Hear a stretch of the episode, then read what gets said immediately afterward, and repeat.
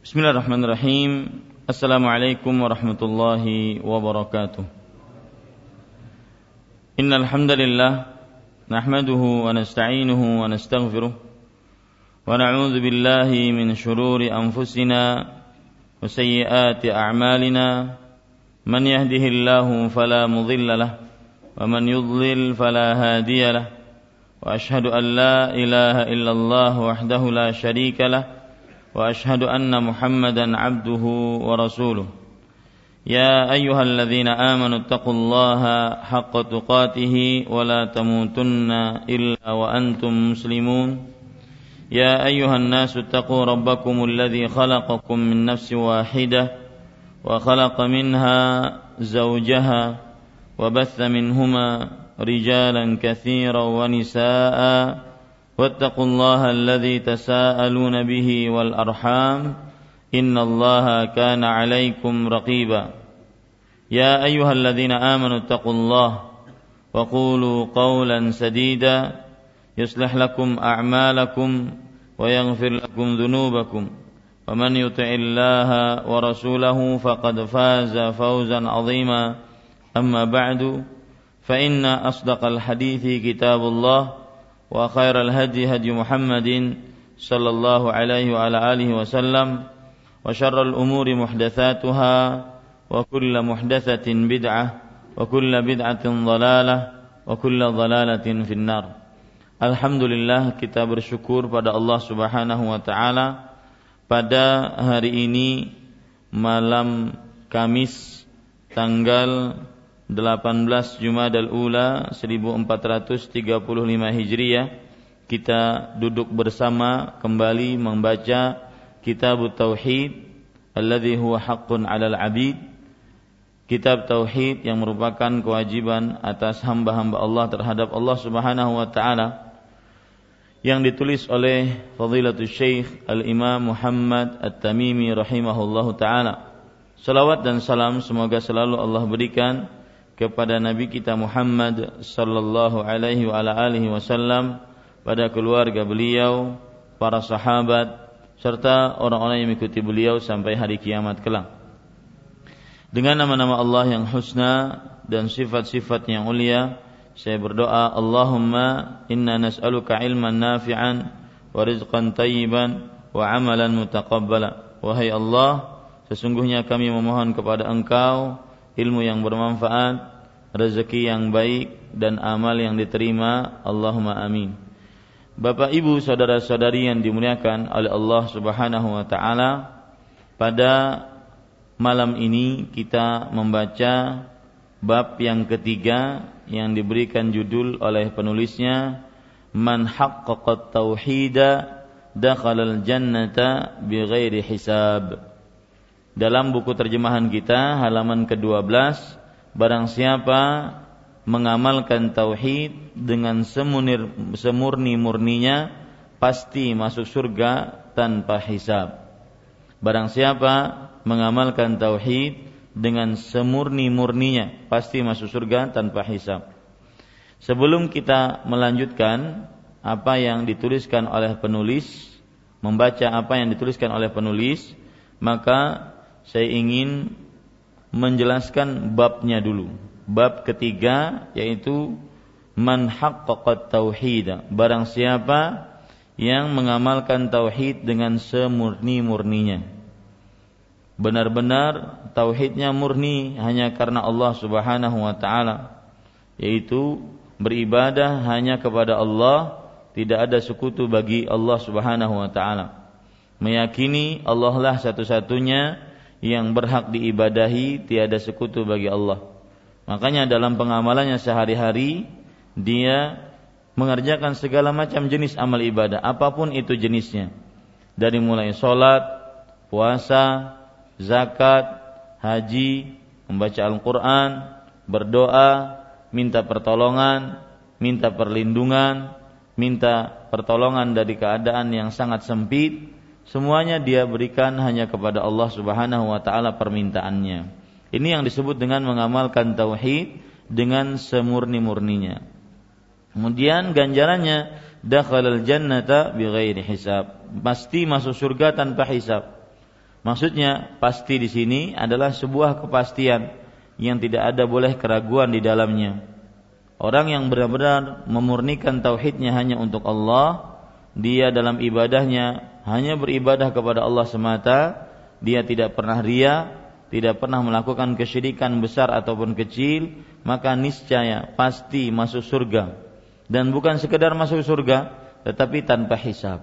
Tanpa hisab di sini artinya tanpa pertanyaan-pertanyaan dari Allah Subhanahu wa taala. Ya, masuk surga tanpa hisab yaitu tanpa pertanyaan-pertanyaan dari Allah Subhanahu wa taala. Kemudian baru kita masuk kepada ayat yang pertama yang disebutkan oleh penulis rahimahullahu taala. Yaitu surat An-Nahl ayat 120 penulis mengatakan wa qaulullahi taala inna ibrahima kana ummatan qanitan lillah hanifan walam yakun walam yakun minal musyrikin. Dan firman Allah Subhanahu wa taala yang berbunyi sesungguhnya Ibrahim adalah seorang imam yang dapat dijadikan teladan lagi patuh kepada Allah dan hanif dan sekali-kali bukanlah dia termasuk orang-orang yang mempersekutukan Tuhan yaitu Allah Subhanahu wa taala. Surat An-Nahl ayat 120. Bapak Ibu saudara-saudari yang dimuliakan oleh Allah, seperti biasa kita ingin mengupas ayat ini dulu. Dan apa hubungannya ayat ini dengan bab? Ya, apa hubungannya ayat ini dengan dengan bab? Bapak Ibu saudara-saudari yang dimuliakan oleh Allah, di sini penulis menyebutkan surah An-Nahl ayat 120. Inna Ibrahim kana ummatan qanitan lillah hanifan walam yakum minal musyrikin. Sesungguhnya Nabi Ibrahim ini maknanya dulu. Poin pertama dari ayat ini adalah makna dari ayat ini. Sesungguhnya Nabi Ibrahim, kita tahu Nabi Ibrahim adalah digelari oleh para oleh para ulama sebagai Abul Anbiya, yaitu bapaknya para nabi. Karena dari keturunan Ibrahim alaihi salamlah banyak dilahirkan nabi-nabi. Makanya disebut dengan bapaknya para nabi. Nah, di sini sesungguhnya Ibrahim alaihi salam kana ummatan. Ummah di sini adalah seorang imam, yaitu maksudnya seorang yang dijadikan sebagai pemimpin untuk mengamalkan ataupun mengajarkan kebaikan sebagai pemimpin untuk menjadi me, me, mengajarkan kepada kebaikan. Ini arti ummatan, ya. Arti ummatan. Kemudian qanitan lillah. Qanitan artinya adalah orang yang patuh kepada Allah diterjemahkan dalam buku kita. Sedangkan kalau kita perhatikan Perkataan para ulama, qanitan artinya adalah dawamut ta'ah. Orang yang senantiasa selalu di dalam ketaatan. Ya, senantiasa selalu di dalam ketaatan. Qanitan lillah, senantiasa tunduk patuh kepada Allah Subhanahu wa taala. Kemudian di sini disebutkan hanifan. Hanifan artinya adalah seorang yang menghadap hanya kepada Allah Subhanahu wa taala dan tidak menghadap kepada selain Allah. Nah, ini sifat-sifat yang dimiliki oleh Nabi Ibrahim yang nantinya dengan ini kita bisa mengaitkan apa makna ayat ini dengan bab kita. Ya. Salah satu sifat Nabi Ibrahim alaihi salam adalah hanifan. Hanifan artinya berpaling hanya kepada Allah dan berpaling dari selain Allah Subhanahu wa taala. Tidak menghadap kecuali kepada Allah dan berpaling dari selain Allah Subhanahu wa taala. Ini hanifan. Ya. Walam yaku minal musyrikin. Dan Nabi Ibrahim sekali-kali tidaklah bukanlah termasuk orang-orang yang mensyirikan Allah Subhanahu wa taala. Para ikhwah yang dirahmati oleh Allah, perhatikan di dalam ayat ini Nabi Ibrahim mempunyai empat sifat. Empat sifat. Yang pertama, beliau adalah seorang pemimpin yang dijadikan teladan bagi manusia. Pemimpin yang dijadikan teladan bagi manusia. Dan Nabi dari cerita Nabi Ibrahim ini banyak sekali. Mungkin nanti saya akan pada kajian-kajian tematik saya ingin mengkupas pelajaran atau belajar dari Nabi Ibrahim alaihissalam. Banyak sekali pelajaran dari Nabi Ibrahim alaihissalam. Di antaranya salah satu yang sangat luar biasa yang sering sering saya dengungkan hari-hari ini belakangan ini itu tentang kesabaran dan tentang keyakinan. Ingin belajar sabar, ingin belajar yakin dan ini Nabi Ibrahim alaihissalam. Lihat Nabi Ibrahim alaihissalam mengumpulkan dua hal, sabar dan yakin. Ketika beliau diperintahkan oleh Allah untuk menyembelih anaknya. Siapa? Ismail. Beliau sabar mendapatkan perintah itu, tetap beliau melanjutkan perintah tersebut dan yakin akan janji Allah. Dan ini adalah makam kedudukan yang berat bagi seorang muslim. Maka tidak heran saya baru mengenal perkataan Syekhul Islam yang sangat luar biasa dan baru paham. Bisabri wal yakin tunalul imamatu fiddin. Dengan kesabaran dan keyakinan kita akan mendapatkan kedudukan yang tinggi di dalam agama Islam. Ingin kedudukan tinggi di sisi Allah, maka sabarlah dan yakinlah. Sebagaimana Nabi Ibrahim. Dan ini sifat pertama yang dimiliki oleh Nabi Ibrahim, yaitu menjadi teladan bagi manusia, teladan yang baik bagi manusia, mengajarkan qudwah hasanah bagi manusia, terutama dalam kesabaran dan di dalam keyakinan. Nabi Ibrahim alaihissalam juga contoh yang lain. Beliau sabar dan yakin. Di antaranya itu Allah Subhanahu wa taala menyebutkan bahwasanya Nabi Ibrahim diperintahkan untuk pergi ke kota Mekah yang di situ tidak ada apa-apa. Tidak ada air, tidak ada hal yang bisa diharapkan untuk hidup keluarga kita dengan nyaman di sana. Coba perhatikan Allah Subhanahu wa taala berfirman dalam surat Ibrahim ayat 37, "Rabbana inni askantu min dzurriyyati biwadin ghairi dzi zar'in 'inda baitikal muharram." Lihat, subhanallah. Ini ya, tidak timbul kecuali dari orang yang yakin. Wahai Rabbku, wahai Rabb kami, sesungguhnya aku meletakkan keturunanku, yaitu waktu itu siapa? Ismail dengan dengan Hajar alaihissalam. Ya.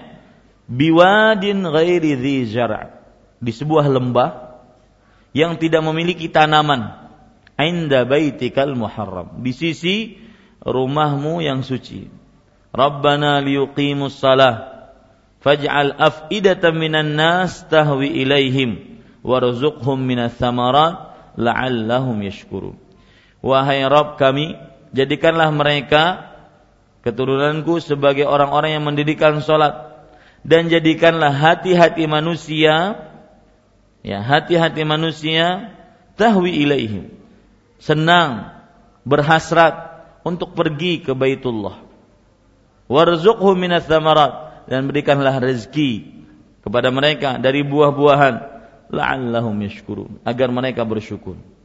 Ini kesabaran dan keyakinan Nabi Ibrahim alaihi alaihi salam. Ya. Kesabaran yang dari cerita yang kedua yang kita bisa ambil. Selain cerita tadi disuruh menyembeli anaknya Ismail Kemudian kesabaran yang kedua disuruh meletakkan istrinya Hajar dengan Ismail di Ka'bah yang tidak ada tanaman sama sekali. Tidak ada tanaman sama sekali. Bahkan ketika Hajar alaihissalam berkata kepada Ibrahim, kepada siapa engkau meninggalkan kami di samping Ka'bah ini? Yang tidak ada makanan, tidak ada air, tidak ada minuman. Kepada siapa? Kemudian Nabi Ibrahim terus saja berjalan sampai istrinya Hajar alaihissalam bertanya, "Allahu amaraka bihadza?" Apakah Allah memerintahkanmu untuk melakukan akan hal ini? Apakah Allah memerintahkanmu untuk melakukan akan hal ini? Lihat sabarnya. Kemudian Nabi Ibrahim alaihissalam baru menoleh kepada Hajar dan mengatakan, "Na'am, Allahu amarani bihadza." Iya, Allah Subhanahu wa taala yang memerintahkanku untuk ini. Kita harus sabar sebagaimana sabarnya Nabi Ibrahim, yakin sebagaimana yakinnya janji Allah kepada Nabi Ibrahim alaihi salam. Jadi subhanallah, ini pelajaran yang sangat menarik. Sabar dan yakin kunci mendapatkan kedudukan yang tinggi dalam agama Islam. Dan itu yang kita bisa contoh dari seorang Nabi Ibrahim alaihi salam. Yang kita bisa contoh dari seorang Nabi Ibrahim alaihi salam. Kemudian juga Nabi Ibrahim alaihi salam mendapatkan ujian yaitu ketika diuji bahwasanya ada orang-orang yang tidak setuju dengan dakwahnya Nabi Ibrahim alaihissalam bahkan mendebatnya Idh qala Ibrahim Rabbi alladhi yuhyi wa yumit qala ana uhyi wa umit kata Nabi Ibrahim alaihissalam kepada orang yang mendebatnya Rabbku Allah Subhanahu wa taala yang menghidupkan dan mematikan.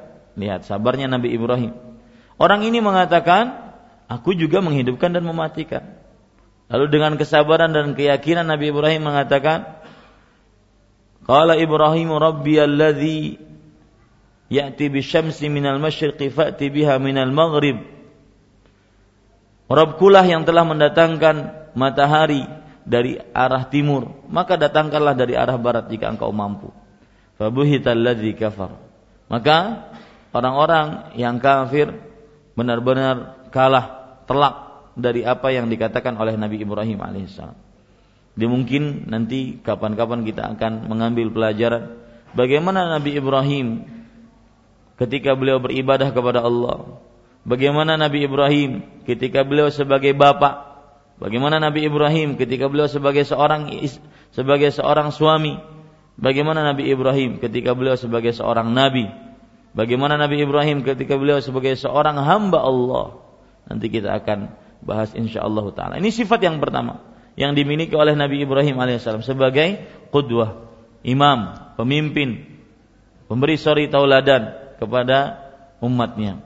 Yang kedua, qanitan lillah yaitu orang yang senantiasa taat kepada Allah Subhanahu wa taala, senantiasa mematuhi perintah-perintah Allah Subhanahu wa taala. Qanit, qanit ini bukan hanya abid ya. Abid itu ahli ibadah, tetapi qanit ini adalah orang yang senantiasa tunduk taat kepada Allah Subhanahu wa taala. Lillahi hanifan. Ya, ini sifat yang ketiga. Hanifan. Hanifan adalah seperti yang saya katakan tadi, mengarahkan pandangan hanya kepada Allah dan berpaling dari selain Allah Subhanahu wa taala. Itu namanya hanif. Ya. Itu namanya apa? Al-hanif, al-muqbilu 'ala Allah, al-mu'ridu am an kulli ma siwa. Orang yang menghadapkan dirinya hanya kepada Allah dan berpaling dari selain Allah Subhanahu wa taala. Ini sifat Nabi Ibrahim yang keempat.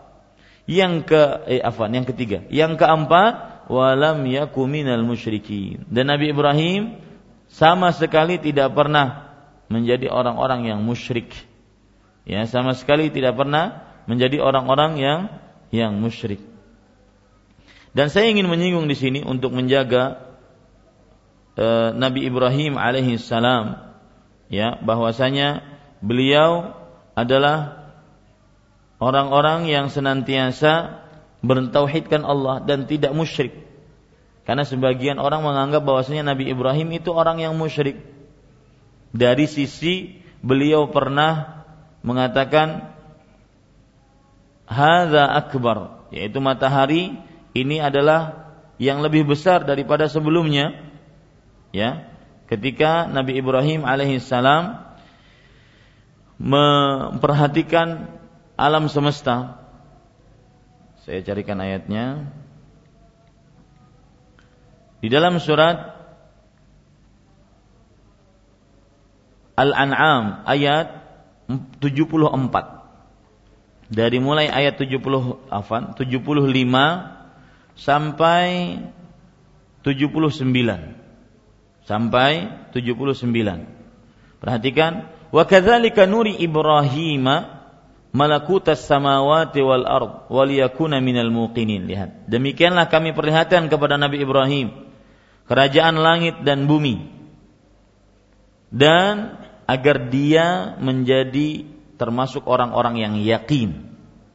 Bagaimana Nabi Ibrahim menunjuk menumbuhkan keyakinan kepada diri beliau? Lihat di ayat yang ke-76 dari surat Al-An'am, "Falamma janna 'alaihi lailu ra'a kaukaban, qala hadza rabbi."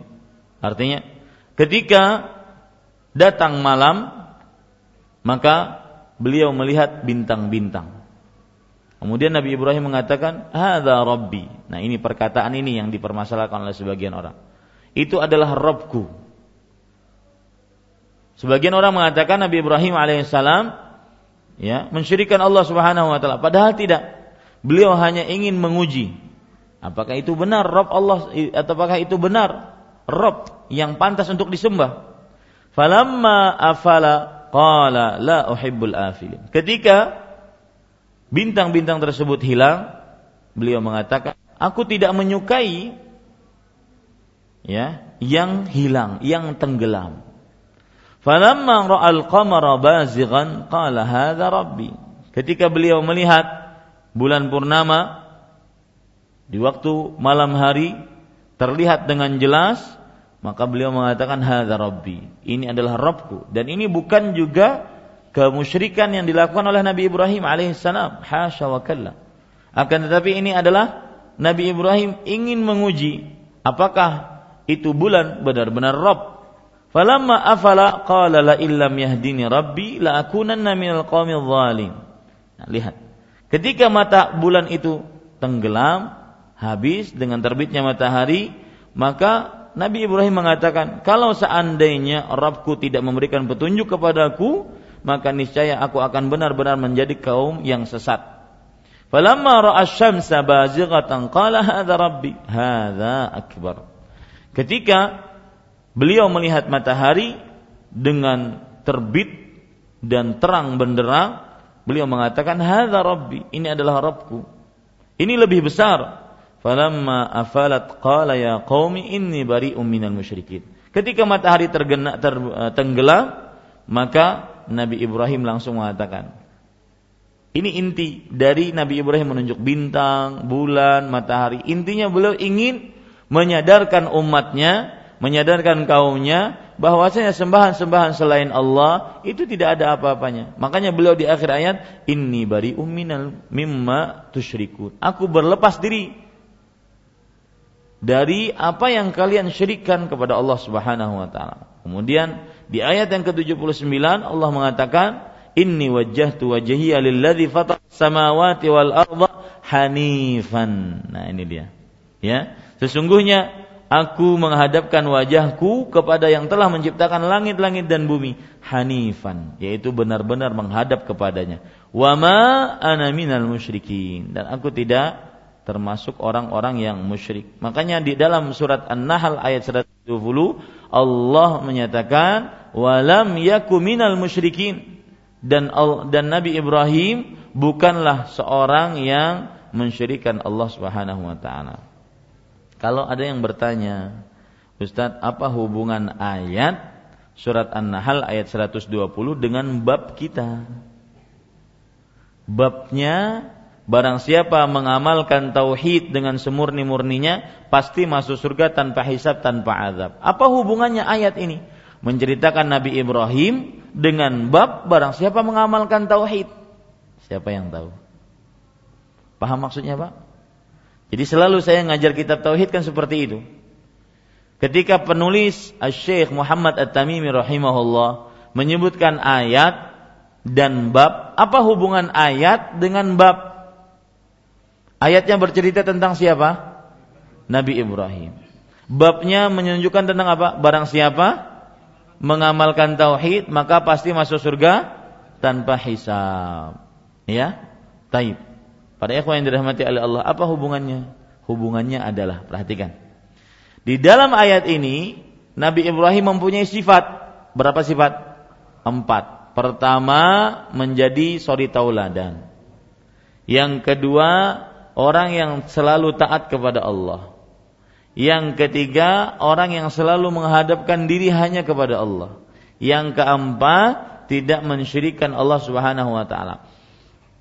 Hubungan ayat ini, perhatikan ya, hubungan ayat ini dengan bab adalah termasuk mengamalkan tauhid semurni-murninya dengan mempunyai empat sifat ini. Termasuk mengamalkan tauhid dengan semurni-murninya adalah mempunyai empat sifat ini. Pertama, menjadi suri tauladan yang baik bagi orang lain. Yang kedua, selalu taat patuh kepada Allah. Yang ketiga, yaitu orang yang selalu menghadapkan dirinya hanya kepada Allah Subhanahu wa taala. Yang keempat, tidak mensyirikan Allah. Jadi hubungan surat An-Nahl ayat 120 dengan bab kita bahwa termasuk orang yang mengamalkan tauhid dengan semurni-murninya empat hal. Ya, termasuk tanda orang yang mengamalkan tauhid dengan semurni-murninya ada empat tanda. Apa tadi? Hah? Pemimpin yang baik, ya, sorry tauladan yang baik. Ini para ikhwan sekalian. Jadi kalau anda mengaku bertauhid harus menjadi sorry tauladan yang baik. Apabila ada orang yang mengaku bertauhid tetapi tidak menjadi sorry tauladan yang baik, itu berarti kurang tauhidnya. Ya, di situ lihat. Yang kedua yaitu apa? taat patuh kepada Allah Subhanahu wa taala selalu taat kepada Allah Subhanahu wa taala. Ini tanda orang yang mengamalkan tauhid dengan semurni-murninya. Berarti kalau ada orang mengaku, "Wah, saya bertauhid, saya jauh dari kesyirikan." Lihat dulu. Ya, masih suka maksiat enggak? Kalau masih suka maksiat, berarti belum semurni-murninya tauhid. Ya, belum semurni-murninya mentauhidkan Allah Subhanahu wa taala. Yang ketiga yaitu tanda orang yang benar-benar me, apa? mengamalkan tauhid dengan semurni-murninya adalah tidak berpaling kecuali kepada siapa? Kepada Allah. Apabila masih ada orang mengaku ya, mengamalkan tauhid dengan semurni-murninya tapi masih berpaling kepada selain Allah, masih meminta kepada selain Allah, masih berharap kepada selain Allah, nah ini bukan murni tauhidnya. Ya, bukan murni tauhidnya. Yang keempat, tanda orang yang benar-benar mengamalkan tauhid dengan semurni-murninya adalah yang tidak mensyirikan Allah Subhanahu wa taala. Dan itu ada pada diri Nabi siapa? Nabi Ibrahim. Nah, ini ini hubungan ba ayat dengan bab sehingga kita memahami apa hubungannya Ustaz. Karena buku kita ini, buku tauhid ini, ini matan. Matan itu apa? Isi isi saja. Penjelasannya harus dijelaskan. Orang baca Inna Ibrahim Barang siapa mengamalkan tauhid dengan semurni-murninya pasti masuk surga tanpa hisap. Dia paham babnya. Tapi ketika disebutkan firman Allah, apa hubungan firman Allah ini dengan bab? Maka hubungannya tadi apa? Nabi Ibrahim alaihissalam masuk surga tanpa hisap karena beliau adalah orang yang mengamalkan tauhid dengan dengan apa? Semurni murninya. Dan tanda orang yang mengamalkan tauhid dengan semurni-murninya ada pada dalam ada pada diri dalam eh, ada pada dalam diri Nabi Ibrahim. Ada pada diri Nabi Ibrahim alaihissalam. Itu empat hal. Ya, menjadi sori tauladan bukan malah menjadi sori tauladan yang buruk. Perintis maksiat pelopor maksiat, bukan. Kalau ada orang yang menjadi pelopor maksiat misalkan, tidaklah kita-kita berkumpul kecuali kalau datang si fulan tersebut kecuali kita akhirnya membicarakan orang lain. Ini pelopor maksiat. Kalau nggak ada kita, kita jauh dari. Eh, kalau tidak ada orang tersebut, kita jauh dari riba. Ini namanya pelopor maksiat. Orang bertauhid tidak pernah menjadi pelopor maksiat, perintis maksiat, nggak pernah. Ya, orang yang benar-benar mengamalkan tauhidnya tidak pernah dia menjadi pelopor maksiat. Ini para ikhwan yang dirahmati. Yang kedua yaitu tadi yang ketiga, yang keempat sudah saya sebutkan. Paham sekarang Bapak-bapak, Ibu-ibu, apa hubungannya ayat dengan dengan bab? Kita masuk kepada ayat yang kedua. Allah Subhanahu wa taala berfirman di dalam surah Al-Mu'minun, penulis mengatakan wa qala ta'ala dan Allah berfirman, walladzina hum bi rabbihim la yusyrikun. Dan orang-orang dan orang iya, orang-orang yang tidak mensyirikan Allah Subhanahu wa taala. Orang-orang yang tidak mensyirikan Allah Subhanahu wa taala. Ini para ikhwan yang dirahmati oleh Allah Subhanahu wa taala. Perhatikan baik-baik ayat ini menjelaskan tentang orang-orang yang dipuji oleh Allah Subhanahu wa taala di dalam surat Al-Mu'minun ayat 59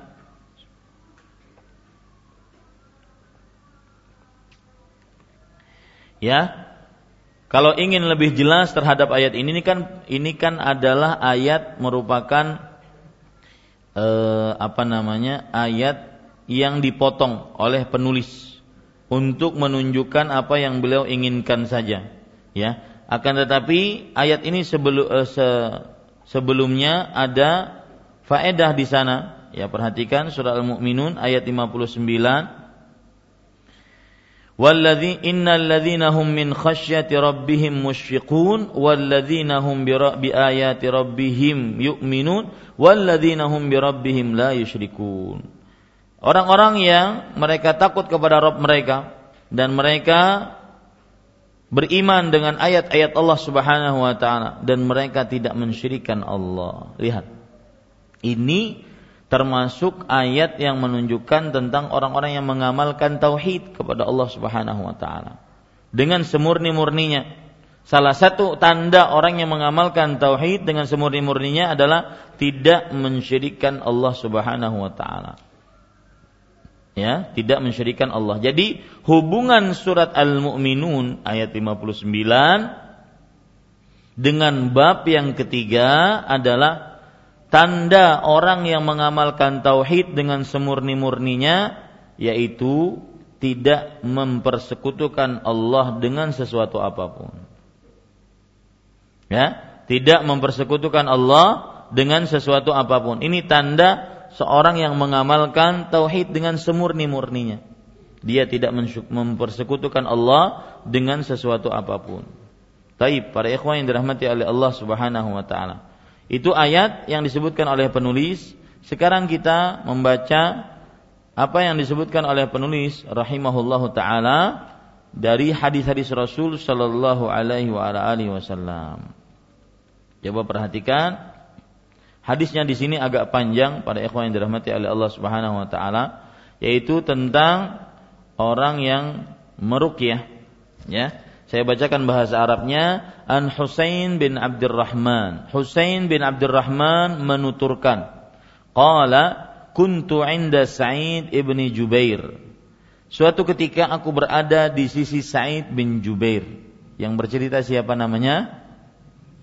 Husain. Yang bercerita siapa namanya? Husain. Husain bercerita, suatu ketika aku berada di sisi Sa'id ibn Jubair.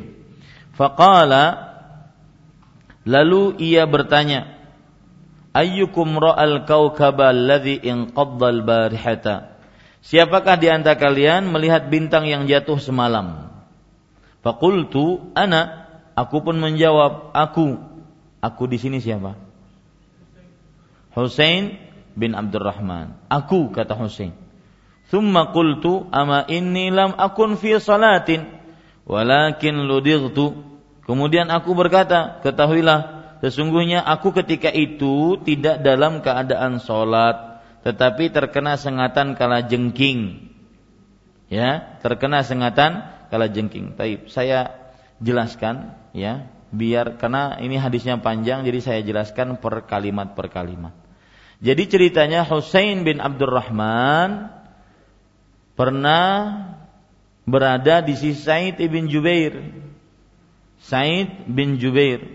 Kemudian Said bin Jubair rahimahullahu taala mengatakan, "Ayyukum ra'a al-kaukab alladhi qadda al-barihah?" Artinya, siapa di antara kalian yang melihat bintang jatuh tadi malam? Maksudnya ada yang bangun nggak tadi malam sehingga melihat bintang jatuh. Tahu Pak bintang jatuh ya? Bintang jatuh ya bintang yang jatuh kelihatan kita bisa biasa melihatnya ada di langit ada yang bintang jatuh. Kemudian kata Husain saya. Kemudian sang Husain bin Abdurrahman mengatakan ama inni lam akun fi salatin walakin ludirtu. Beliau jujur, waktu itu aku bukan sedang sholat. Aku melihat bintang jatuh pada malam hari bukan aku sedang sholat dan ini kejujuran yang patut diapresiasi. Ya, jujur untuk tidak dikatakan sebagai ahli ibadah. Jujur kalau seandainya memang bukan sebagai ahli ibadah. Kadang-kadang seseorang atau sebagian orang bukannya malah jujur dikatakan sebagai ahli ibadah malah berdusta untuk dikatakan sebagai ahli ibadah. Ya. Untuk berdusta biar dikatakan sebagai ahli ibadah. Ini para ikhwan sekalian dan ini termasuk kebersihan hati yang seperti ini menceritakan apa adanya bahwasanya saya memang pada waktu malam itu bangun tapi bukan dalam keadaan sedang apa? sedang sholat. Kemudian walakin niludirtu akan tetapi aku disengat, terkena sengatan kala jengking. Ya. Qala famadha sana'ta? Lalu Sa'id bin Jubair rahimahullahu taala mengatakan, "Lalu apa yang kamu perbuat?" Thumma uh, qultu irtaqaitu. Jawab jawabku aku meminta ruqyah. Artinya meminta orang lain untuk membaca-bacai atas diriku, menjampi-jampiku. Ya, irtaqaitu. Kemudian qala fama hamalaka ala dzalik?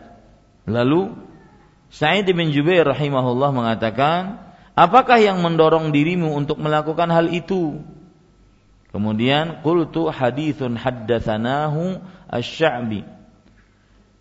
Kemudian Husain bin Abdurrahman mengatakan yaitu sebuah hadis yang dituturkan oleh Asy-Sya'bi kepada kami. Lihat, para sahabat, para tabi'i, mereka senantiasa hidup dengan dalil. Kamu begini, apa dalilmu?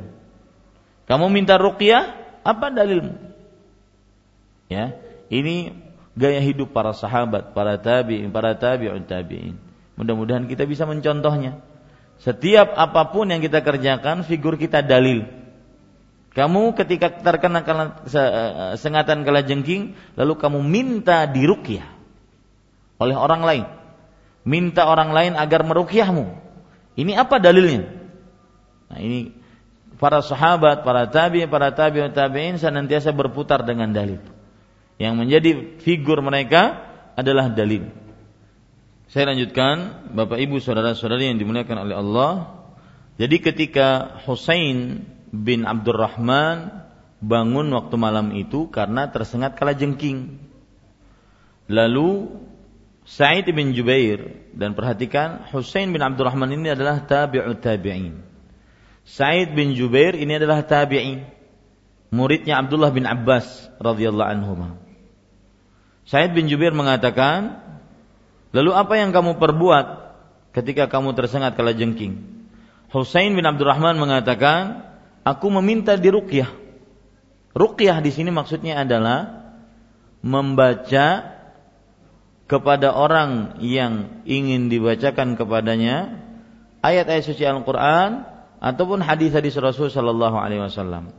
Ya, doa-doa yang berasal dari hadis-hadis Rasul sallallahu alaihi wasallam. Itu namanya ruqyah. Ruqyah itu menjampi-jampi bahasanya.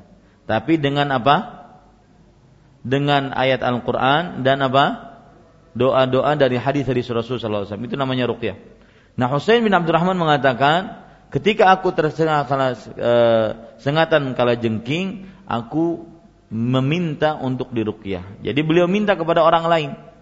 Nah, hal ini yang membuat Said bin Jubair rahimahullahu taala mengatakan apa yang mendorongmu untuk melakukan hal itu? Kemudian Husain bin Abdurrahman menyatakan hadithun haddatsanihi haddatsnahu haddatsanahu asy-Sya'bi. Itu adalah sebuah hadis yang dituturkan oleh Asy-Sya'bi. Asy-Sya'bi di sini tulis namanya Amir bin Syurahbil. Syurahil. Amir namanya Asy-Sya'bi adalah Amir bin Syurahil. Beliau seorang tabi'i yaitu sebuah hadis yang dituturkan oleh Asy-Sya'bi, Asy-Sya'bi Amir bin Asy-Syurahil.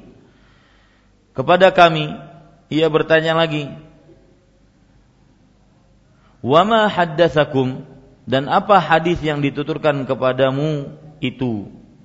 Kemudian Husain bin Abdurrahman mengatakan, "Haddatsana an Buraidah ibnul Husayb." Subhanallah.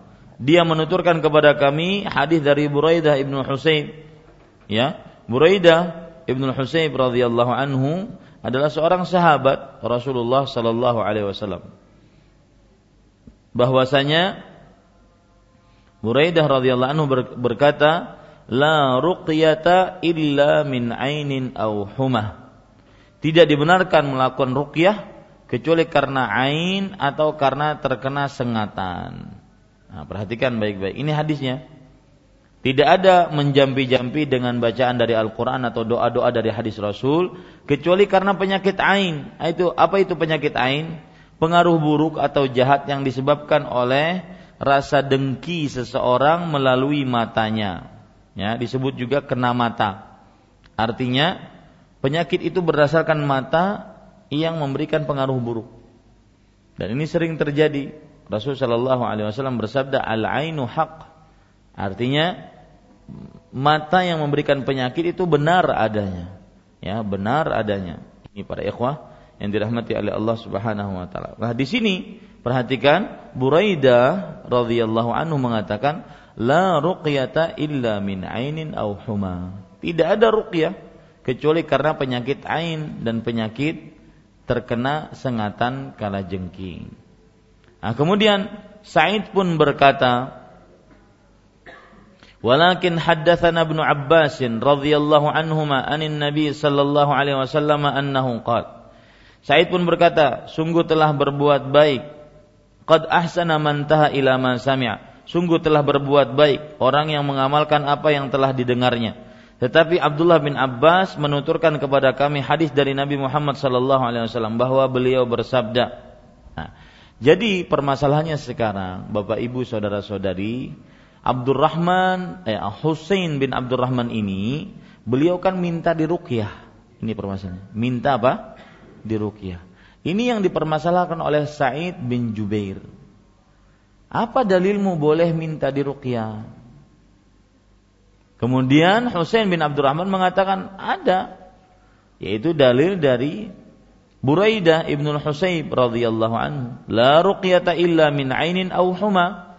Tidak ada ruqyah kecuali dari penyakit ain, yaitu mata yang menyebabkan rasa dengki dan memberikan pengaruh buruk auhuma atau terkena sengatan. Nah, ini menunjukkan boleh diruqyah. Kalau begitu kata Husain bin Abdurrahman, boleh minta ruqyah. Karena boleh diruqyah, berarti boleh minta ruqyah. Paham Pak ceritanya? Ya, boleh minta ruqyah. Ini yang jadi permasalahan. Tetapi Sa'id ibn Jubair rahimahullahu taala mengatakan, saya mendapatkan riwayat dari Abdullah bin Abbas bahwasanya di dalam hadis tersebut nantinya akan disebutkan bahwa tidak termasuk orang yang masuk surga tanpa hisab tanpa azab tidak meminta diruqyah. Tidak meminta apa? Diruqyah.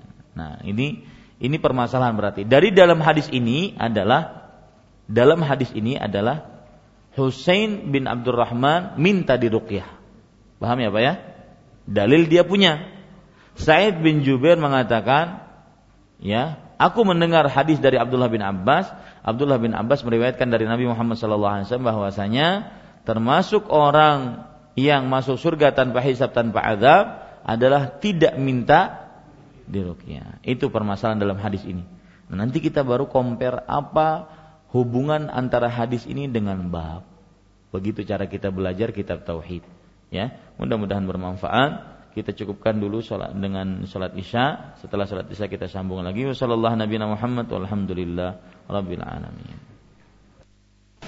Bismillahirrahmanirrahim. Alhamdulillah rabbil alamin wa sallallahu wasallam wa baraka ala abdihi wa rasulih nabiyina Muhammad wa ala alihi wa sahbihi ajma'in. Amma ba'du. Bapak, Ibu, saudara-saudari yang dimuliakan oleh Allah Subhanahu wa taala. Sebagaimana yang sudah kita baca tadi hadisnya bahwa ada seorang tabi'ut tabi'in yang bernama Husain bin Abdurrahman. Husain bin Abdurrahman ini beliau meriwayatkan bahwa ada seorang tabi'i yang bernama Sa'id bin Jubair Said bin Jubair rahimahullahu taala bertanya, siapa yang tadi malam melihat bintang jatuh? Yang melihat bintang jatuh. Kemudian para ikhwan yang dirahmati oleh Allah, Husain bin Abdurrahman mengatakan saya yang melihat bintang jatuh. Kemudian Husain bercerita, saya bangun tadi malam melihat bintang jatuh bukan karena saya sedang sholat malam, akan tetapi saya terkena sengatan kala jengking. Lalu kata Said bin Jubair radhiyallahu rahimahullah, nah dimulai dari sini ceritanya. Lalu apa yang kamu lakukan ketika kamu terkena sengatan kala jengking? Kemudian kata Husain bin Abdurrahman, saya melakukan meminta dirukyah oleh orang lain.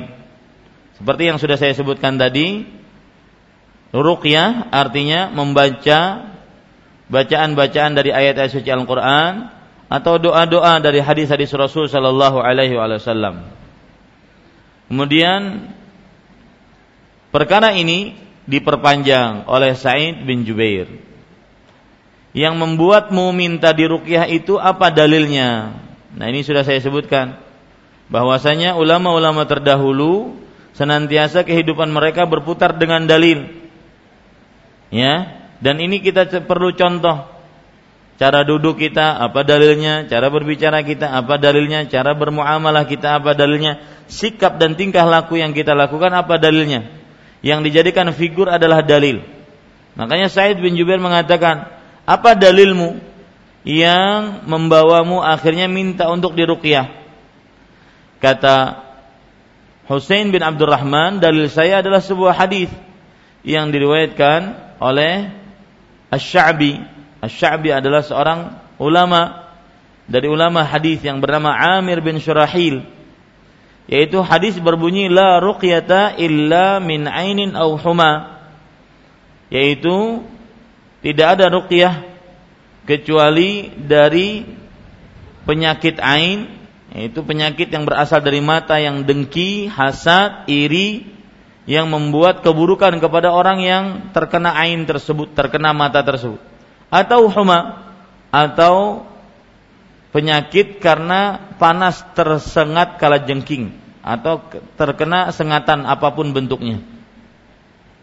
Mendengar itu, Said berkata, lihat halaman ke-13, sungguh telah berbuat baik orang yang mengamalkan apa yang telah dia dengar. Benar itu. Ya. Said memuji Husain bin Abdurrahman, dia mendengar hadis dan dia amalkan. Tetapi permasalahan ada wahai Husain, yaitu aku pernah mendengar Abdullah bin Abbas radhiyallahu anhu meriwayatkan dari Nabi Muhammad sallallahu alaihi wasallam bahwa Nabi Muhammad sallallahu alaihi wasallam bersabda. Lihat, sekarang permasalahannya apa? Permasalahannya adalah Husain bin Abdurrahman meminta diruqyah ketika terkena sengatan jengking. Dan dalil beliau tadi hadis dari Buraidah, Buraidah bahwasanya ada memang dalil minta diruqyah. Jadi kalau saya sakit, ya saya minta diruqyah orang lain. Itu ada dalilnya, kata Husain bin Abdurrahman. Sedangkan Said bin Jubair mengatakan, tidak. Aku pernah mendengar sebuah hadis dari Abdullah bin Abbas. Ya, hadisnya panjang, perhatikan saya bacakan. Uridat alayyal umam Faraitu nabiyya wa ma'ahu rahtu wa ma'ahu rajulan wan nabiyya wa ma'ahu rajul war rajulan wan nabiyya wa laysa ma'ahu ahad. Ini hadisnya. Hadis ini disebutkan oleh Said bin Jubair untuk apa? Siapa yang tahu? Biar tetap dalam ceritanya. Hadis ini disebutkan oleh Said bin Jubair untuk apa? Coba saya butuh papan tulis dari tadi. Saya ingin nulis dari papan tulis mana tadi? Ya, Said bin Jubair ketika menyebutkan hadis ini untuk apa? mendalili bahwasanya tidak boleh minta diruqyah. Tidak boleh minta diruqyah, ya. Lihat dalil hadisnya panjang. Telah dipertunjukkan kepada umat-umat kepadaku umat-umat. Aku melihat seorang nabi bersamanya beberapa orang dan seorang nabi bersamanya satu dua orang dan serta seorang nabi dan tidak seorang pun bersamanya ya. Tidak ada seorang nabi seorang pun bersamanya ini para ikhwan yang dirahmati oleh Allah Subhanahu wa taala. Perhatikan baik-baik Bapak Ibu saudara-saudari yang dimuliakan oleh Allah Subhanahu wa taala. Hadis ini ya diawali dengan menyebutkan nabi. Karena hadis ini panjang maka saya jelaskan satu-satu. Itu kebiasaan saya. Kalau hadisnya pendek biasanya saya penjelasannya setelah saya baca hadisnya ini. Saya hadisnya panjang. Perhatikan halaman 13 telah dipertunjukkan kepadaku umat-umat yaitu di hari kiamat nantinya aku melihat seorang nabi bersamanya beberapa orang jadi ada nabi pengikutnya cuma beberapa orang dan seorang nabi lainnya bersamanya satu atau dua orang. Bahkan ada nabi pengikutnya cuma satu atau dua orang saja. Dan seorang nabi dan tidak seorang pun bersamanya. Ada seorang nabi yang tidak mempunyai pengikut. Pelajaran yang kita bisa ambil dari hadis ini, nabi yang dijamin benar, wahyu yang disampaikan benar dan dijamin ter, terhindar dari kesalahan, tetap saja pengikutnya tidak banyak. Ya.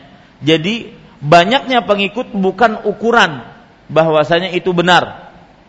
Banyaknya pengikut, banyaknya yang mengikuti bukan ukuran bahwasanya itu benar.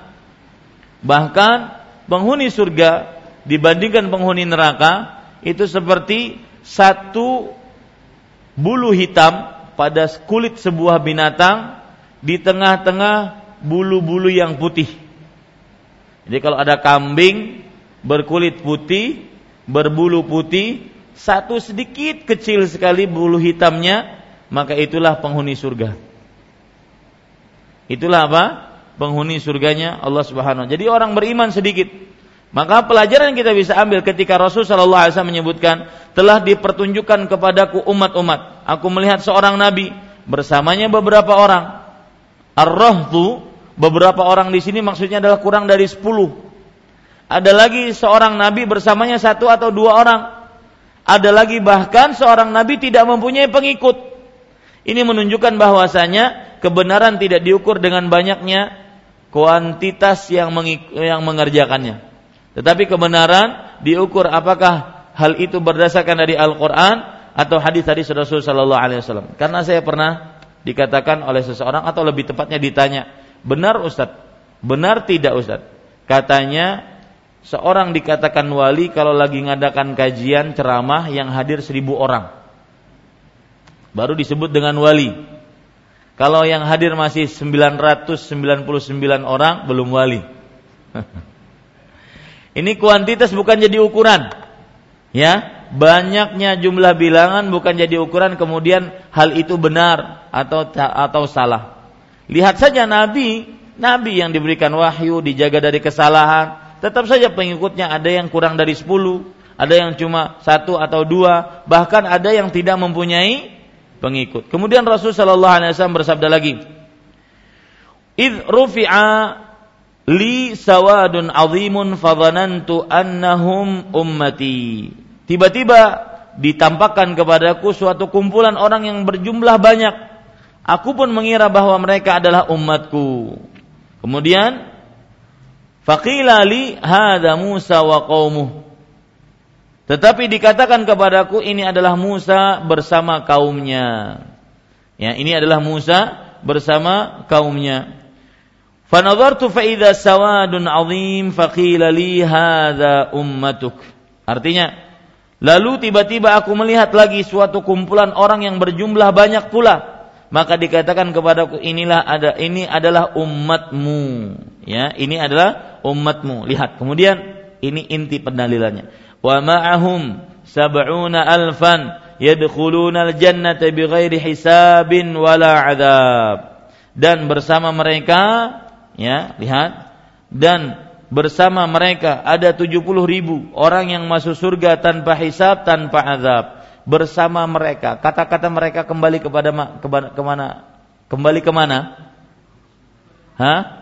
ke umat Nabi Muhammad sallallahu alaihi wasallam. Artinya bersama umat Nabi Muhammad sallallahu alaihi wasallam di dalamnya ada 70 ribu orang yang masuk surga tanpa hisab, tanpa azab. Ya. Apa maksud masuk surga tanpa hisab, tanpa azab? Tidak dihisab, tidak dapat siksa. Dan ini saling berkaitan. Kalau dihisab pasti disiksa. Terutama hisabnya dengan hisab yang benar-benar diteliti. Man nuqishal hisaba faqad halak. Barang siapa yang hisabnya benar-benar diteliti, maka pasti dia disiksa, pasti dia binasa. Ya. Nah, di sini ada 70 ribu yang masuk surga tanpa hisab, tanpa azab. Thumma nahadha fadakhala manzilahu fakhadha an-nasu fi ulaik. Lalu Kemudian bangkitlah Nabi Muhammad wasallam dan segera memasuki rumahnya. Jadi beliau tidak menyebutkan siapa itu 70 ribu. Beliau hanya menyebutkan jumlah bilangannya dan juga keutamaannya masuk surga tanpa hisab, tanpa azab. Maka apa yang terjadi? Faqadan nasu fi ulaik. Maka orang-orang pun memperbincangkan tentang siapa mereka itu. Faqala ba'dhum fala'allahumul ladzina sahibu Rasulullah sallallahu alaihi wasallam. Maka ada di antara mereka yang berkata, mungkin saja mereka itu yang menjadi sahabat Rasulullah sallallahu alaihi wasallam. Lihat. Setelah Nabi menyebutkan itu, ada 70 ribu dari umatku yang masuk surga tanpa hisab tanpa azab. Kemudian Nabi masuk ke rumah tidak menjelaskan siapa mereka, para sahabat ya berkumpul. Para sahabat kalau bahasa Banjarnya menggerunum Siapa mereka? Ini menunjukkan gaya hidup yang perlu kita contoh. Ya, gaya hidup yang perlu kita contoh dari para sahabat senantiasa untuk urusan akhirat selalu tinggi. Mereka tidak mau urusan akhirat yang rendah-rendah. Mereka senantiasa kalau urusan akhirat ingin yang paling tinggi, masuk surga bukan sekedar masuk surga tanpa hisab, tanpa azab. Ya. Dan ini perlu kita contoh, jangan seasalnya, jangan sekedarnya. Ah, yang penting kan sudah sedekah, selesai. Yang penting sudah mengerjakan kewajiban, selesai. Enggak. Harus lebih dari itu. Makanya kita sering mendengar dari para sahabat pertanyaan-pertanyaan. Ya Rasulullah, ayyul amali ahabbu ilallah. Wahai Rasulullah, amalan apa yang paling dicintai? Pokoknya kata paling. Dalam beramal ibadah gitu juga. Jangan seasalnya. Apalagi kadang-kadang melihat orang yang di bawah, yang di bawah kita dalam amal ibadah. Nggak boleh dalam amal ibadah melihat orang yang di bawah kita. Misalkan, ya, seorang melihat sesama sejawat satu pengajian, ah Pak Haji itu sudah tujuh kali naik ke haji, tapi hafalannya cuma Alhaqumut takatsur sampai selesai. Ya, Sedangkan kalau saya belum naik ke haji, hafalannya cuma wadduha berarti masih mending. Jangan lihat kalau urusan akhirat kita harus cita-cita tinggi. Ya? Cita-cita tinggi, masuk surga tanpa hisab, tanpa azab. Saya tanya sekarang kepada Bapak Ibu sekalian, pernah nggak berdoa kepada Allah masuk surga tanpa hisab, tanpa azab? Enak loh, Pak. Masuk surga tanpa hisab, tanpa azab. Tidak ada buku catatan amal, tidak ada timbangan, ya. Tanpa hisab tanpa azab. Ini enak. Nah ini yang dicontohkan oleh Rasulullah SAW begitu juga para sahabat Nabi sering minta kepada Rasulullah SAW amalan. Kalau kita datang kepada kiai Habib atau ustadz tuan guru apa yang kita minta? Paling tiga hal tidak lepas dari itu. Minta lancar rezeki cepat dapat jodoh ya kemudian yang ketiga cepat bayar hutang. Tiga itu aja amalan yang sangat rendah yang kadang-kadang seseorang ya lebih bisa minta dari itu. Coba lihat para sahabat Nabi, cita-citanya tinggi untuk akhirat. Ingat di dunia cuma sementara, ya. Di dunia cuma sementara. Cita-citanya tinggi untuk akhirat. Coba perhatikan. Rasul Shallallahu Alaihi Wasallam pernah bersabda, eh apa? Para sahabat pernah bertanya di antaranya hadis Abu Dzar dan Abu Hurairah radhiyallahu anhu. Ya Rasulullah, akhbirni bi amalin yudkhilul jannah wa yubaiduni minan nar. Sabihul ladzi Ya, artinya Wahai Rasulullah, berikan kepadaku sebuah amalan yang memasukkanku ke dalam surga, menjauhkanku dari api neraka. Ini cita-cita tinggi. Ya. Kalau ingin dapat rumah misalkan, rumah yang harus di surga, bukan rumah yang hanya ada di dunia. Seperti itu. Ya, selalu cita-citanya tinggi untuk akhirat. Itu gaya hidup para sahabat. Bagaimana kehidupan akhirat dia di surga dia benar-benar tinggi. Makanya Rasul Shallallahu Alaihi Wasallam mengatakan di sini, ya, para sahabat Nabi ketika di, dikatakan oleh Rasulullah seperti itu, mereka langsung mereka langsung e, bertanya-tanya. Mungkin mereka itu adalah yang menjadi sahabat Rasulullah. Ada lagi yang berkata, Wa qala ba'dhum fala'allahum alladhina wulidu fil Islam falam yusyriku billahi syai'an. Mungkin saja mereka itu orang-orang yang dilahirkan dalam lingkungan Islam sehingga mereka tidak pernah berbuat syirik sedikit pun kepada Allah Subhanahu wa taala. Kemudian wa dzakaru asya dan mereka menyebutkan lagi beberapa perkara yang lain. Ketika itu Rasulullah sallallahu alaihi wasallam keluar, fa kharaja alaihim Rasulullah sallallahu alaihi wasallam fa akhbaru. Maka Rasulullah Sallallahu Alaihi Wasallam keluar memberi mereka memberitahukan hal tersebut kepada beliau. Maka beliau pun bersabda, mereka itu adalah lihat, humul ladzina la yastarqun wa la yaktaun wa la yatatayyarun wa ala rabbihim yatawakkalun. Artinya, mereka itu adalah orang-orang yang tidak meminta di ruqyah. Nah, ini inti pendalilannya. Tidak meminta apa? Di ruqyah. Kalau tadi Husain bin Abdurrahman minta apa? Diruqyah. Ada pertentangan kan? Nah, ini dia. Tidak meminta diruqyah, tidak meminta supaya di lukanya ditempel dengan besi yang dipanaskan atau dengan pengobatan kai, tidak melakukan tatoyur. Tatoyur nanti saya akan jelaskan, yaitu merasa bernasib sial ketika melihat sesuatu, melihat kucing picang, melihat ketabrak kucing, melihat orang tidak nyaman dipandang mata, ini merasa bernasib sial. Oh, kayaknya ini ada apes nih. Kayaknya ada sesuatu nih. Kayaknya ada sial nih. Melihat burung hantu hinggap di atas rumah, kayaknya ini ada sesuatu. Ini tatoyur namanya. Merasa bernasib sial ketika melihat sesuatu, mendengar sesuatu atau mengetahui sesuatu. Dan mereka pun bertawakal kepada Allah Subhanahu wa taala.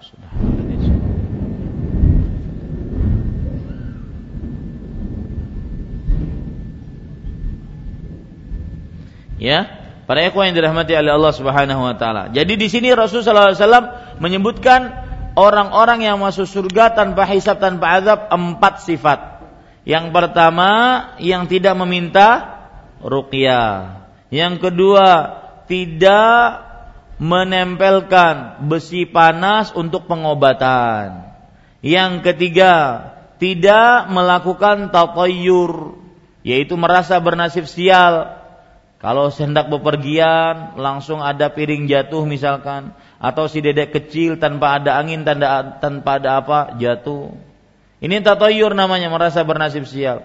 Merasa bernasib sial kalau istri lagi hamil, suaminya mancing, meunjun di gambut. Merasa bernasib sial. Kenapa? Ya, mungkin di sana ada nilai e, sesuatu dari orang tua. Mungkin kalau istrinya ingin melahirkan, suaminya sibuk dengan mancing, akhirnya tidak ada yang mengurusnya. Tetapi bukan itu maksudnya. Akan tetapi bisa membahayakan kandungan suami, istrinya. Kata orang-orang seperti ini tatoyur namanya. Ya, merasa bernasib sial kalau mobil atau motor kita menabrak kucing atau binatang atau yang semisalnya. Mulai timbul sugesti, ya, ke dalam diri kita ini setirnya kok jadi jadi apa? Jadi liar dan semisalnya. Ini namanya tatayur. Yang keempat, mereka bertawakal kepada Allah. Ini sifat hamba-hamba yang masuk surga tanpa hisab, tanpa azab. Saya lanjutkan ceritanya. Thumma faqama Ukashatu bin Mihsan. Dan Lalu berdirilah Ukashah bin Mihsan radhiyallahu anhu. Ukashah ini pintar. Faqala ud'u Allah an yaj'alani minhum. Lalu dia berkata, mohonlah kepada Allah agar aku termasuk golongan mereka. Maksudnya, wahai Rasulullah, doakan aku termasuk dari 70 ribu tersebut. Yang masuk surga tanpa azab, tanpa hisab. Kemudian Rasul Shallallahu Alaihi Wasallam bersabda, "Anta minhum, kamu termasuk golongan mereka, yaitu masuk surga tanpa hisab, tanpa azab." Thumma qama rajulun akhar. Kemudian berdirilah seorang yang lain dan berkata, Allah an yaj'alani minhum." Mohonkanlah kepada Allah agar aku juga termasuk dari mereka. Lalu Nabi Muhammad sallallahu alaihi wasallam menjawab, "Kamu sudah didahului oleh Ukashah." Ya? Tiketnya cuma satu ternyata. Kamu sudah didahului oleh Ukashah. Bukan berarti orang ini bukan masuk surga tanpa hisab tanpa azab, akan tetapi pada pertemuan itu Rasulullah SAW hanya bisa menentukan satu orang dari mereka. Ya, bukan berarti orang ini masuk masuk neraka, bukan. Tetapi orang ini, Pak sahabat ini, beliau tidak didoakan Rasulullah sebagaimana Ukasha yang didoakan oleh Rasulullah SAW. Ada pelajaran menarik, Pak, sedikit mengenai anak. Saya pernah punya teman, nam, e, beliau baru kelahiran anak, kemudian dikasih nama anaknya dengan Ukasha. Bapak tahu arti Ukasha apa? Ukasha secara bahasa Arab artinya spider, Pak. Laba-laba. Dan fi'lan benar anaknya baru satu tahun itu suka manjat ke atas-atas. Akhirnya diganti nama anaknya. Dengan nama yang lain, dengan nama Faris. Faris adalah si penunggang kuda. Panglima Jenderal penunggang kuda. Nah, Bapak Ibu saudara-saudari yang dimuliakan oleh Allah Subhanahu wa taala, perhatikan baik-baik ya. Di dalam hadis ini sudah paham ceritanya ya? Hadisnya apa hubungan hadis ini dengan bab? Babnya berbunyi barang siapa mengamalkan tauhid dengan semurni-murninya pasti masuk surga tanpa hisab. Nah, hadis ini yang panjang ini, hadis riwayat apa ini? Hadis riwayat Bukhari ya dan Muslim panjang ini menceritakan orang-orang yang benar-benar memurnikan tauhidnya. Siapa mereka? Yang pertama tidak minta diruqyah. Ini orang yang murni tauhidnya.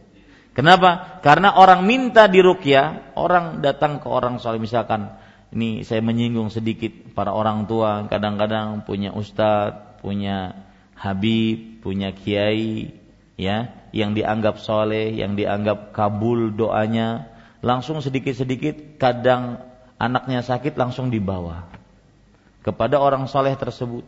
Boleh silahkan, tidak mengapa, diperbolehkan dalam Islam akan tetapi kita sebagai orang tua lebih berhak dan lebih punya kesempatan doa kita dikabulkan oleh Allah untuk anak-anak kita.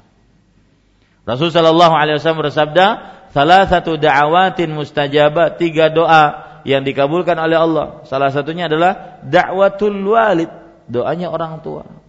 Sebelum kita bawa ke orang lain, dan bagaimanapun Pak, kalau minta doakan orang lain, pasti ada secuil kita berharap dari orang tersebut. Betul apa betul? Betul. Jangan kita mungkir itu. Pasti. Ya. Minimal kita berharap baik, kita berharap banyak dari orang tersebut, doanya dikabulkan. Bukan kita meminta kepada orang tersebut, tetapi minimal kita ada perasaan bergantung kepada orang tersebut. Makanya doakan anak kita. Kita orang tua yang mendoakan anaknya. Jangan sedikit-sedikit ya anak kita selalu disuudzani, diburuk sangkai. Wah ini anak susah ini. Anak nih, ini besarnya susah ini. Sedikit-sedikit ya madesu, masa depan suram. Ini subhanallah para ikhwan sekalian. Nah, perhatikan baik-baik Bapak Ibu saudara-saudari yang dimuliakan oleh Allah, ya. Sifat dari empat sifat ini yaitu tidak minta diruqyah. Yang kedua yaitu apa? Tidak melakukan kai. Kai itu adalah paku dipanaskan kemudian ditempelkan atau jarum dipanaskan ditempelkan kepada bagian yang sakit. Para ikhwan yang dirahmati oleh Allah, Ini sebenarnya boleh diperbolehkan dalam agama Islam, ya. Dalam beberapa hadis sahih Rasul Shallallahu alaihi wasallam pernah bersabda, "La shifaa ya, asyifa'u fi thalath." Kesembuhan itu pada tiga perkara. Yang pertama yaitu syurbatu asal, minum madu, wa syurtatu mihjam yang berhijamah, wa kayyatunar dan memakai pengobatan dengan cara memanaskan paku atau besi ataupun jarum kemudian ditusukkan ke dalam tubuh. Ya, wa ana anha ummati anil kai dan aku melarang umatku tentang kai. Dia pengobatan tapi boleh diperbolehkan tetapi lebih baik dijauhi sebagaimana dilarang oleh Rasul sallallahu alaihi wasallam. Nah, sifat yang ketiga yaitu tidak berbuat tatayur. Kenapa tatayur bisa menjadikan tauhid seseorang tidak murni.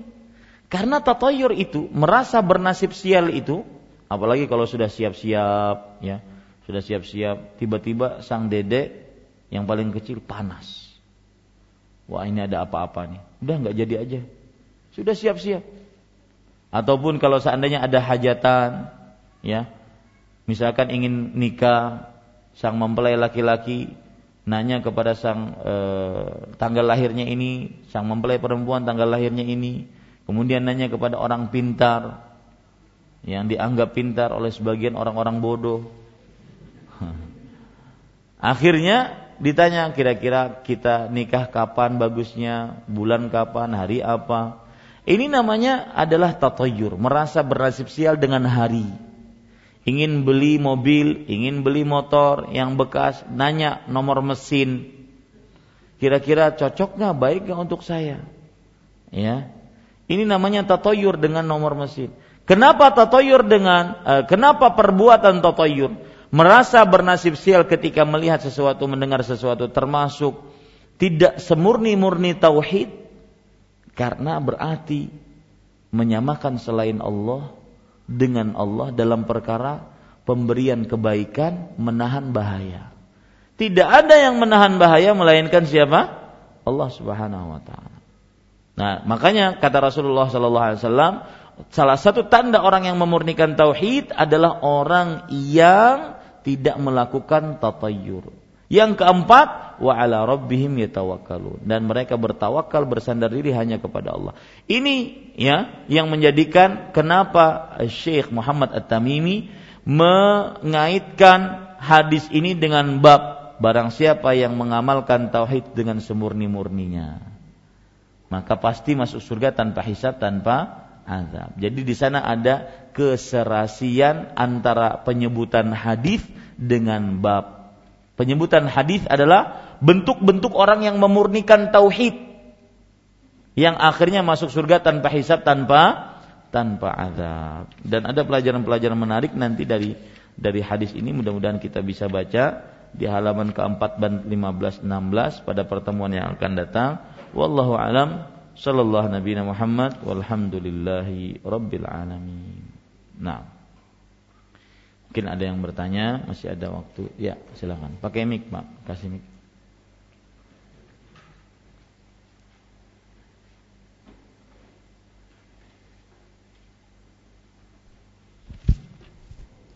Ustaz, uh, mengenai hadis terakhir uh, empat syarat agar uh, tidak dihisap, dihisap masuk surga. Ini kan uh, memurnikan tauhid. Namun bagaimana dengan kondisi orang-orang itu sudah memurnikan tauhid, tetapi mungkin dia ada melakukan kezaliman kepada orang lain Ustaz. Ini gimana Ustaz? Iya. Perhatikan baik-baik Bapak Ibu saudara-saudari yang dimuliakan oleh Allah. Orang yang benar-benar memurnikan tauhid, tadi kita sebutkan salah satu tandanya ada pada diri Nabi Ibrahim alaihissalam, yaitu tunduk patuh taat kepada Allah Subhanahu wa taala dan senantiasa di dalam ketaatan kepada Allah Subhanahu wa taala.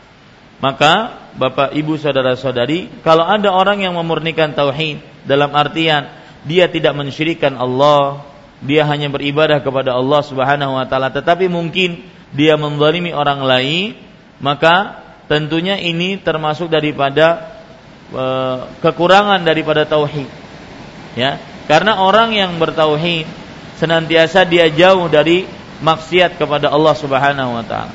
Terutama orang yang bertauhid senantiasa tidak membalimi orang lain dengan mengerjakan perbuatan-perbuatan yang merupakan kezaliman kepada orang lain. Jadi intinya semakin kuat tauhid seseorang, semakin dia jauh dari menzalimi orang. Kenapa? Karena tauhid tersebut menahan seseorang dari berbuat maksiat baik kepada Allah ataupun berbuat kezaliman kepada hamba-hamba Allah Subhanahu wa taala. Lalu pertanyaannya, apakah dia akan masuk surga tanpa hisab tanpa azab? Maka yang benar-benar memurnikan tauhid dia akan masuk surga tanpa hisab, tanpa azab. Maksudnya gini Ustaz, uh, termasuk misalkan mungkin perkara utang piutang, dia nggak tidak sempat melunasin, bahkan mungkin ahli waris juga tidak sempat melunasin. Gimana? Ya, khusus untuk hutang, maka ini susah untuk masuk surga tanpa hisab, tanpa azab. Karena Rasul sallallahu alaihi wasallam bersabda, "Nafsul mu'min mu'allaqatun bidaini hatta yuqda anhu." Jiwanya orang beriman, nyawanya orang beriman, nasibnya orang beriman tergantung dengan hutangnya sampai dilunasi hutangnya. Kalau dia melunasi, maka bisa saja dia masuk surga tanpa hisab, tanpa azab. Akan tetapi kalau dia tidak melunasi, maka ya dia akan tergantung Al-Imam As-Suyuti mengatakan tergantung di sini maksudnya adalah tidak ada nasib bagi dia. Apakah dia penghuni surga atau penghuni neraka sampai dibayar hutangnya. Uh, Al-Imam Al-Iraqi juga mengatakan bahwasanya uh, tergantung di sini artinya dia tertahan dari tempat yang mulia di dalam surga. Jadi seperti yang saya katakan tadi, orang yang bertauhid senantiasa akan menjaga hak-hak Allah dan juga hak-hak hamba-hamba Allah Subhanahu wa taala. Wallahu alam. Nah.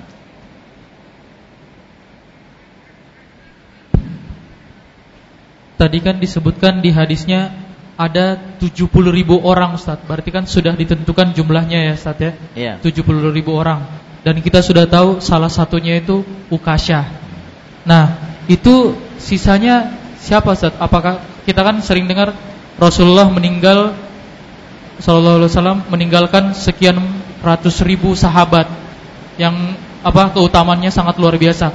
Apakah ada memungkinkan dari apa uh, umat-umat setelah sahabat setelah tabiin bisa masuk ke golongan ini Ustaz? Iya. Bagus bagus sekali uh, pertanyaannya kalau seandainya 70 ribu berarti sahabat saja tidak mencukupi. Para sahabat Nabi yang ikut berhaji bersama Rasulullah di haji wada itu sekitar 114 ribu sahabat. 70 ribu saja berarti sudah selesai tiketnya habis dengan sahabat. Ya. Dan di antara hadis-hadis Rasul sallallahu alaihi wasallam yang menyebutkan sahabat-sahabat yang masuk surga di antaranya hadis Ukasha, Bilal, kemudian 10 orang yang dijamin masuk surga, Abu Bakar, Umar, Utsman, Ali, Abdurrahman bin Abdurrahman bin Auf, Talha, Sa'ad, Sa'id, Abu Ubaidah bin Al-Jarrah, kemudian Zubair. Ini 10 orang yang dijamin masuk surga oleh Allah Subhanahu wa taala. Jadi ada beberapa orang yang memang ditentukan oleh Rasul sallallahu alaihi wasallam dengan wahyu dari Allah dia masuk ke dalam surganya Allah Subhanahu wa taala. Nah, bagaimana wahai e, bagaimana kalau begitu selesai tiketnya 70 ribu diambil sahabat semua? Maka jawabannya alhamdulillah ada hadis riwayat Tirmizi. Rasul sallallahu alaihi wasallam bersabda, "Wa'adani Rabbi, Rabbku telah menjanjikan kepadaku ya, menjanjikan kepadaku an yudkhila min ummati bighairi hisabin wala adab agar dia yaitu Allah memasukkan dari umatku dari umatku orang-orang yang masuk surga tanpa hisab tanpa adab berapa jumlah mereka? Sab'una alf. 70 ribu. Wa min kulli alfin sab'una alf. Dan dari setiap seribu dari 70 ribu tersebut membawa 70 ribu yang lain wa thalathu hasayatin min hasayatih dan tiga tangkupan kedua tangan Allah Subhanahu wa taala. Jadi di hari kiamat Allah Subhanahu wa taala akan mengambil dengan kedua tangannya orang-orang yang dimasukkan ke dalam surga tanpa hisab tanpa azab. Dan kita tahu Allah Maha besar. Allah Maha besar dan Allah alam dengan kaifiat bagaimananya tangan Allah Subhanahu wa taala. Yang jelas kedua tangan Allah disatukan kemudian Allah meraup orang-orang yang dimasukkan ke dalam surga tanpa hisab tanpa azab. Kita hitung dulu 70 ribu setiap seribu dari 70 ribu ini membawahi 70 ribu. Berarti berapa jumlahnya? Jangan ada yang mengatakan banyak. Berapa jumlahnya? Hah? 49 miliar. 4,9 miliar. Ya, mudah-mudahan kita masuk di dalamnya. Ya, hitung saja dari umat zaman umat Nabi Muhammad sallallahu alaihi wasallam 14 abad yang lalu, apakah kita masuk termasuk di dalamnya? Ya, umat Nabi Muhammad wasallam dari mulai 14 abad yang lalu berapa jumlahnya? Ya, 4,9 miliar. Kemudian tiga tanggukan dari kedua tangan Allah Subhanahu wa taala. Mudah-mudahan kita termasuk di dalamnya. Ya. Allahu alam. Nah, yang lain? Masih ada waktu? Nah, e, terkait tadi Ustaz, tadi kan ada larangan pengobatan dengan kai. Nah. E, di sini disebutkan bahwa tidak akan masuk surga tanpa hisab tanpa azab. Terus juga e, tidak apa? Rasulullah disebutkan tadi tiga pengobatan yang diperbolehkan termasuk kai, tapi aku melarang umatku. Nah di sini kan kita mengetahui bahwa e, salah satu larangan adalah pengharaman, tapi tidak ada ancaman. Apakah ini yang termasuk hukumnya makruh, Ustaz? Dan ya. Dengan hukumnya apakah makruh? Perhatikan, ini ada dua permasalahan sebenarnya sebelum saya masuk kepada kai, ada ruqyah, minta di ruqyah. Ya. Salah satu sifat orang yang masuk surga tanpa hisab tanpa azab adalah tidak minta di ruqyah. Artinya kalau dia sakit atau anak dia sakit, dia tidak meminta orang lain untuk merukyah dirinya atau meminta orang lain untuk merukyah anaknya. Ya, pokoknya tidak minta dirukyah. Ya, ini adalah la, uh, salah satu uh, bukan larangan. Perhatikan itu bukan larangan, bukan hukumnya haram. Ya, akan tetapi merupakan keutamaan. Bahwasanya Siapa yang tidak minta diruqyah maka dijamin masuk surga tanpa hisab, tanpa azab. Ya.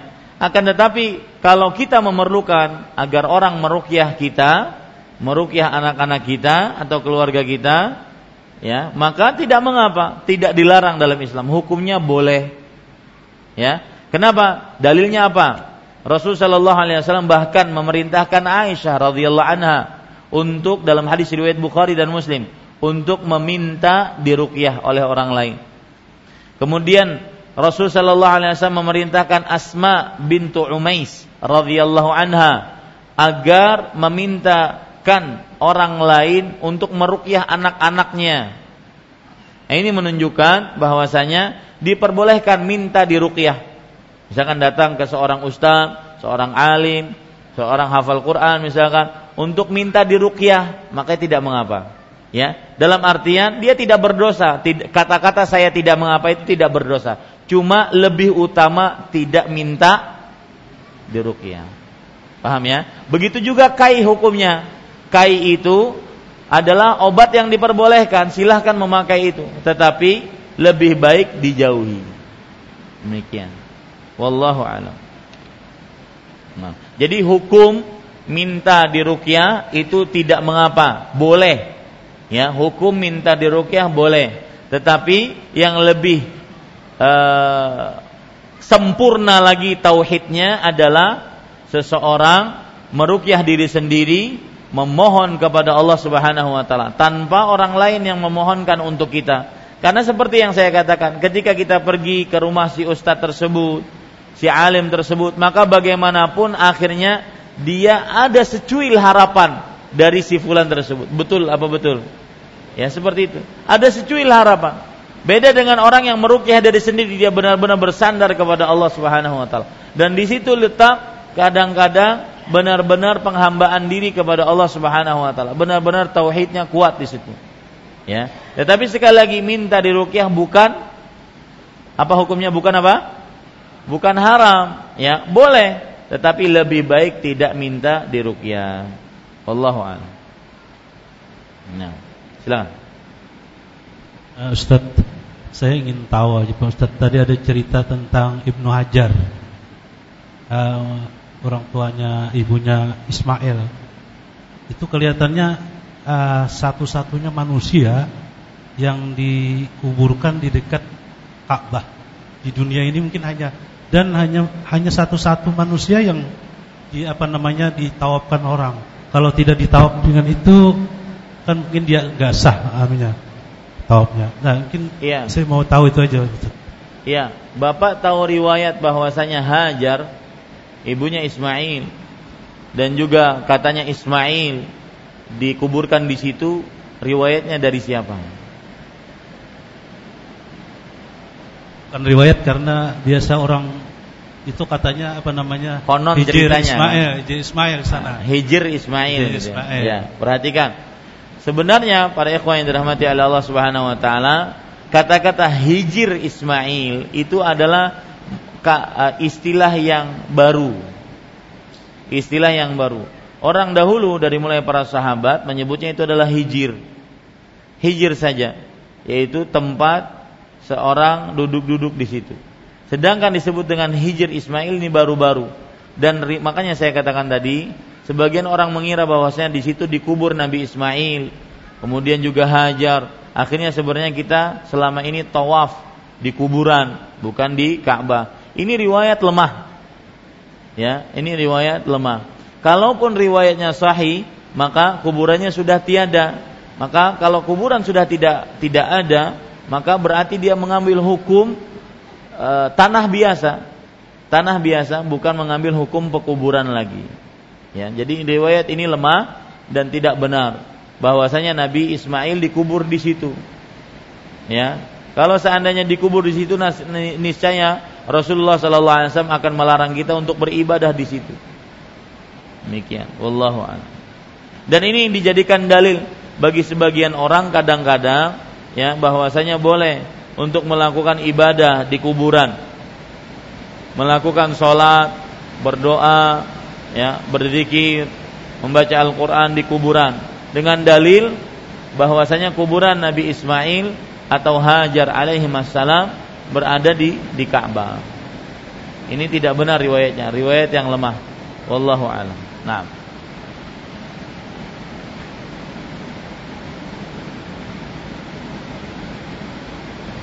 Ya, perhatikan ada pelajaran menarik dari hadis tadi Rasul sallallahu alaihi wasallam ini terakhir sebelum kita tutup kajian. Rasul sallallahu alaihi wasallam ketika menyebutkan ada 70 ribu orang yang masuk surga tanpa hisab tanpa azab, mereka adalah fulan begini, fulan begini, fulan begini. Kemudian bangun Ukasha. Ini pelajaran menarik bahwasanya kita senantiasa untuk hal-hal kebaikan jangan boleh telat. Jangan boleh telat. Ya. Kalau seandainya ada hal yang baik maka jangan lelet jangan tak jangan cek apa lambat tanggapnya. Cepat tanggapnya. Di sini Uqasyah radhiyallahu anhu bertanya wahai Rasulullah berdoalah kepada Allah agar aku termasuk dari dari penghuni surga tanpa hisab tanpa azab tersebut. Makanya orang yang kedua karena terlambat tidak termasuk di dalamnya. Berarti bukan bukan berarti dia tidak termasuk masuk surga tanpa hisab tanpa azab, tetapi untuk saat itu bukan yang termasuk doa dari Rasulullah sallallahu alaihi wasallam. Ini para ikhwan yang dirahmati Allah Subhanahu wa taala. Dan ada ada uh, hikmah kenapa Rasul sallallahu alaihi wasallam tidak mendoakan untuk orang yang kedua. Yang pertama agar tidak bermudah-mudah. Karena bisa saja, iya kamu juga termasuk. Nanti ngangkat yang ketiga, kamu juga termasuk. Akhirnya orang bermudah-mudah.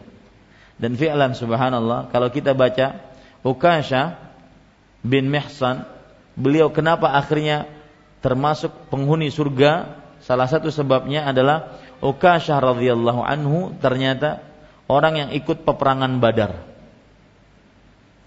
Dan orang ikut perang perang Badar saya sudah sebutkan akan diampuni dosanya meskipun tidak meninggal di peperangan. Yang kedua, Ukasyah radhiyallahu anhu, beliau adalah orang yang berhijrah. Yang ketiga, Ukasyah radhiyallahu anhu, beliau mati syahid di peperangan memerangi orang-orang murtad yang dipimpin oleh Khalid ibnul Walid pada tahun ke-12 Hijriah. Jadi wajar beliau masuk surga tanpa hisab tanpa azab. Pahala hijrah menghapuskan dosa yang telah lalu. Yang kedua, peperangan Badar menghapuskan dosa yang telah lalu. Yang ketiga, mati syahid memerangi orang-orang murtad di abad ke-12 Hijriah. Yang pasukannya dipimpin oleh siapa? Khalid bin Walid. Ya, pasukan yang memerangi orang-orang murtad tersebut dipimpin oleh Khalid bin Walid. Jadi wajar dan ini terbukti kenabian Rasulullah Shallallahu Alaihi Wasallam bahwasanya beliau memang benar-benar nabi. Ukasha radhiyallahu anhu masuk surga tanpa hisab tanpa azab karena memang amalannya sangat luar biasa. Ikut perang Badar, ikut berhijrah, kemudian meninggal mati syahid memerangi orang-orang mur murtad. Wallahu alam. Kita cukupkan dengan kafaratul majlis. Subhanakallah bihamdika asyhadu an la ilaha illa anta astaghfiruka wa atubu ilaik. Wassalamualaikum warahmatullahi wabarakatuh.